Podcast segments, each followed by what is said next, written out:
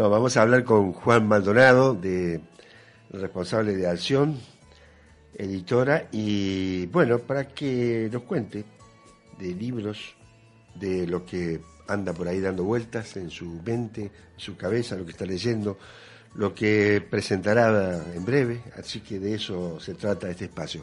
Juan, querido, ¿cómo te va? Buen día. Buen día, buen día Omar, buen día a todas las personas que escuchan Heterogénea y que les agradecemos siempre.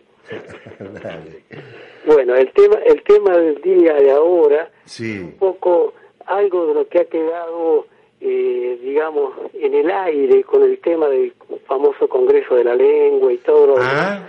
los, que han estado participando y los que no, los que tienen posturas encontradas y todo lo demás. Y a mí me, ha parecido eh, que hay una especie de instancia muy interesante que hasta se podría pensar en armar eh, grupos de lecturas y estudios sobre lo que sucede en el mundo este el actual, desde 1980 hasta ahora, 2020, pongamos, pero yo lo estoy haciendo en una lectura en un arco entre la conquista de América del año 1500, qué pasó con las lenguas, qué pasó con los pueblos originarios, cómo la pasaron los pueblos originarios y no solamente referido a la parte de la América Latina española, que es el congreso que se hizo, sino que esta misma copia del espíritu de la conquista llegó a la América del Norte. Claro.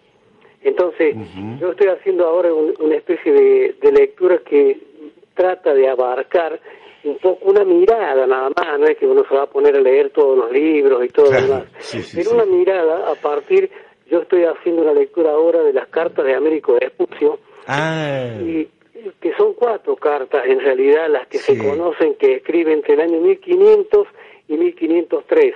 Él hace cuatro viajes a América, dos por la corona española y dos por la corona, eh, la corona portuguesa. ¿Y qué, qué pasa ahí? Eh, Américo Vespucio, cuando escribe las cartas, cuenta sin ningún pudor del modo en que él se ensaña, él y toda la gente que venía con él, se ensaña con aquellos indios mansos que habitaban las costas básicamente del Caribe y a los cuales ellos eh, venían a darle un mensaje. El mensaje era que les quitaban todo lo que tenían y, en, cuanto podían los mataban. Y hasta en la primera carta, fíjate que se la dirige, eh, se las dirige a las cuatro cartas a un tal Pier Francesco de Medici. Bueno, él era florentino, pero trabajaba para la corona. Claro. Uno puede decir tranquilamente que Américo Vespucio fue uno de los primeros grandes mercenarios. Y la paradoja de todo esto es que un argentino escribe un libro que lo titula América la bien llamada en homenaje a Vespucio. Y la pregunta que me hago yo es cómo leyó él, por eso hablo de la necesidad de leer ahora de una manera distinta al mundo y hay libros ahora que hacen el arco y lo cierran perfectamente. Hay un libro que escribe una canadiense que se llama Ter eh, Pratt. Lo publicó en la Universidad de Quilmes. El libro se llama Ojos Imperiales. Y la lectura que ella hace es justamente desde los 80, pero retrocediendo a la época de la conquista de América.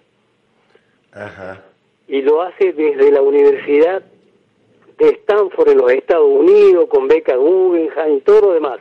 Y la investigación que ella hace retrocede hasta los imperios incaicos, mexicanos y todo lo demás para ver cómo los trataron los españoles. Por eso el libro se llama Ojos Imperiales y yo creo que hoy, en el momento de que hay toda una discusión sobre la lengua y todo lo demás, creo que es un tema apasionante entrar en todo eso y ver cómo grandes escritores inclusive del siglo XX no la han dejado de tener en cuenta. Y a mí, y lo voy a decir al aire públicamente, me da vergüenza escucharlo a, Mario Vargas Llosa. Sí, ¿no? Me da vergüenza, sinceramente, me da vergüenza que Mario Vargas Llosa sea un escritor latinoamericano, peruano y que haya tenido premio Nobel de literatura. Siento vergüenza, ¿por qué? Por el modo en que él se somete y se arrodilla al mandato imperial. Sí, sí, sí, eso es, eh, insoportable. Por eso digo que esto eh, da muchísimo y a mí me gustaría muchísimo que, por supuesto, desde las academias nuestras, no solamente de Argentina, sino de América Latina, se tomen en cuenta estas cosas y se estudien, digamos, porque hay mucho material para reproducir y enseñarle a los niños verdaderamente, a, los primeros estudiantes de los colegios primarios y secundarios, qué fue realmente la conquista de América. O sea, por esa razón creo que eh, es un poco un mundo a conocer. Claro que el mundo de la conquista. Claro que sí.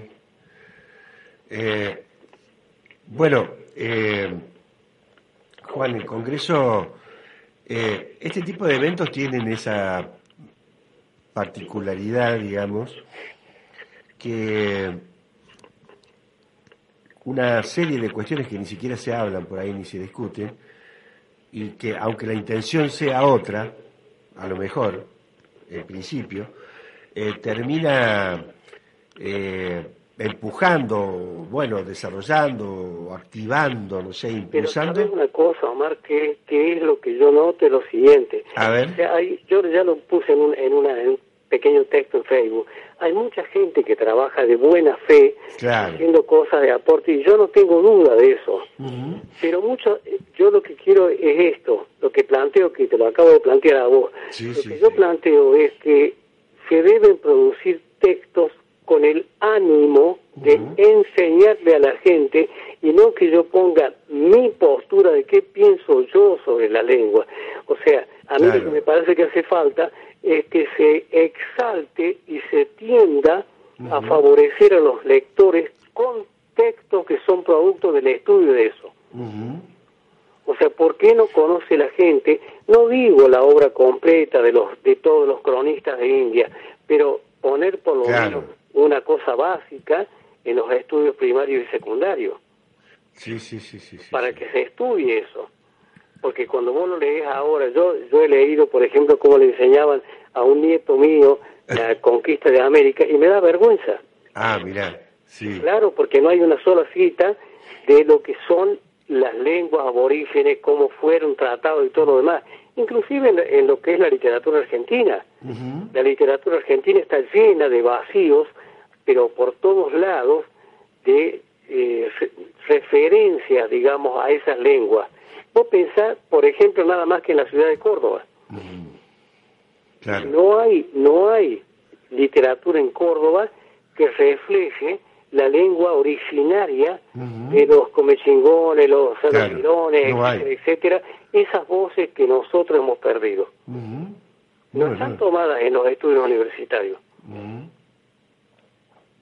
Y es a ese punto donde yo voy muchas veces cuando se habla de la defensa de esto, más allá de que el argumento de la diversidad y todo lo demás, y todo eso. ¿eh? Pero hay congresos y hay encuentros permanentemente y yo sé, te digo sé porque uno lo conversa con mucha gente, que los académicos cuando van se, se dedican a ver el sentido de un pequeño texto y todo lo demás, pero se olvidan de lo que sucedió en la vida real, de esa gente que fueron, mira, Américo Vespucio dice que con 20 hombres le ganó a mil indios. En la primera carta del año 1500, del 18 de julio, y vos decís, pero ¿de qué está hablando ese tipo? Claro. Es teniente igual que nuestro presidente o más. Veinte españoles vencieron mil indios. Claro, no, no, no, no. Es, es, es, demasiado. Sí, sí, sí.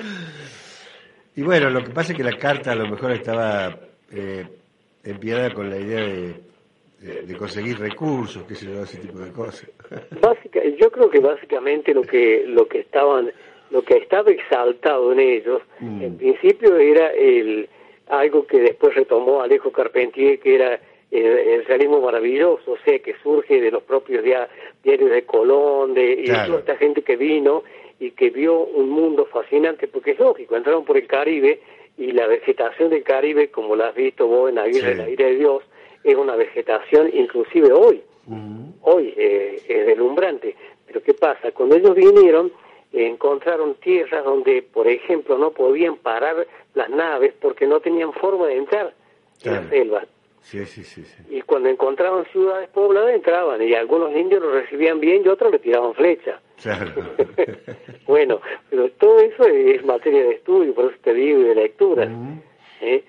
Y yo he querido dejar un poco esta reflexión ahora, porque es una reflexión que me parece que debía ser larga, eh, interesante, más allá de los pormenores de la vida cotidiana, donde cada uno está con sus intereses, su lectura y sus cosas, ¿no?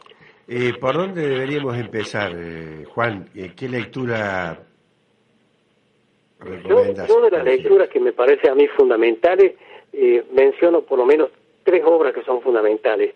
Una, la que te estoy contando de las cartas de Américo Vespucio. Otra, la obra de Bernal Díaz del Castillo, que es la historia de la verdadera conquista de la Nueva España. la historia verdadera de la conquista de la Nueva España, que es una obra monumental. Y otra, que es el libro de Albert Núñez, Cabeza de Vaca, Naufragio y comentarios sobre la cual se inspira el eh, Herzog para hacer ahí la obra La, ira de Dios. La ira de Dios. Ajá. Ah, por lo menos esos tres libros, después por supuesto está la obra de Bartolomé de las Casas, sí, sí, ¿eh? la de Saúl. Mm. Bueno, pero buen, claro, claro, ahí estamos, eh, un buen, para aquellos que, que por ahí les interese conocer un poquito más o ponerse, porque uno por ahí se va eh, orientando hacia algunas cosas y, por ahí se va alejando de otras y me parece que este tema que planteas es bien, eh, digo, bien interesante para... Para, para mí hay un, hay un campo enorme hacia la docencia. Claro, claro, claro. A la enseñanza real de lo que es el respeto inclusive por la diversidad cultural, que es una de las cosas básicas. Vos sabés que yo tengo eh, la suerte de haber leído eh, libros, por ejemplo, como los estudios de literatura norteamericana clásica de D.H. Lawrence, que fíjate vos que coinciden plenamente con los estudiosos serios de la, de la historia de Estados Unidos, porque D.H. Lawrence dice, cuando los ingleses llegaron a ese territorio, mataron el daimon del lugar. Y él lo dice porque mataron, no, pero no mataron únicamente a los pires rojos, mataron todo lo que se movía sobre la tierra. Entonces, él dice, un día, así lo plantea él desde una mirada de lo que es el cuarto camino y todo lo demás, dice, un día ese espíritu del lugar volverá sobre el inconsciente colectivo del pueblo norteamericano ah, y tomará su, su, revancha. mira vos la, la, profecía que logra poner en un libro que es sobre literatura y que tampoco, por supuesto, está hoy en día tomado como referencia. Y es una publicación que hizo el Centro Editor de América Latina en dos volúmenes por allá por los años setenta y pico. Sí. Sí, y todas son obras que apuntan más o menos a explicar el mismo fenómeno. Querido Juan. Bueno, Omar. Eh, me encanta. ¿Vas a presentar eh, por vas viajar a algún lado a presentar algún libro? Me voy hoy día a los hornillos en la Sierra de Córdoba a oh. presentar un libro de poesía dentro de un rato, ah. Ricardo Di Mario, El mundo circundante. Bueno. Que es un hermoso libro, de paso. Envíenle nuestro saludo. Bueno. Bueno, querido Juan. Muchísimas gracias por todo, Omar. Gracias. Y un saludo a todos los oyentes. Dale, Juan Maldonado, aquí de Anisacate, para el mundo. bueno, gracias, gracias. Chao, Juan. Chao.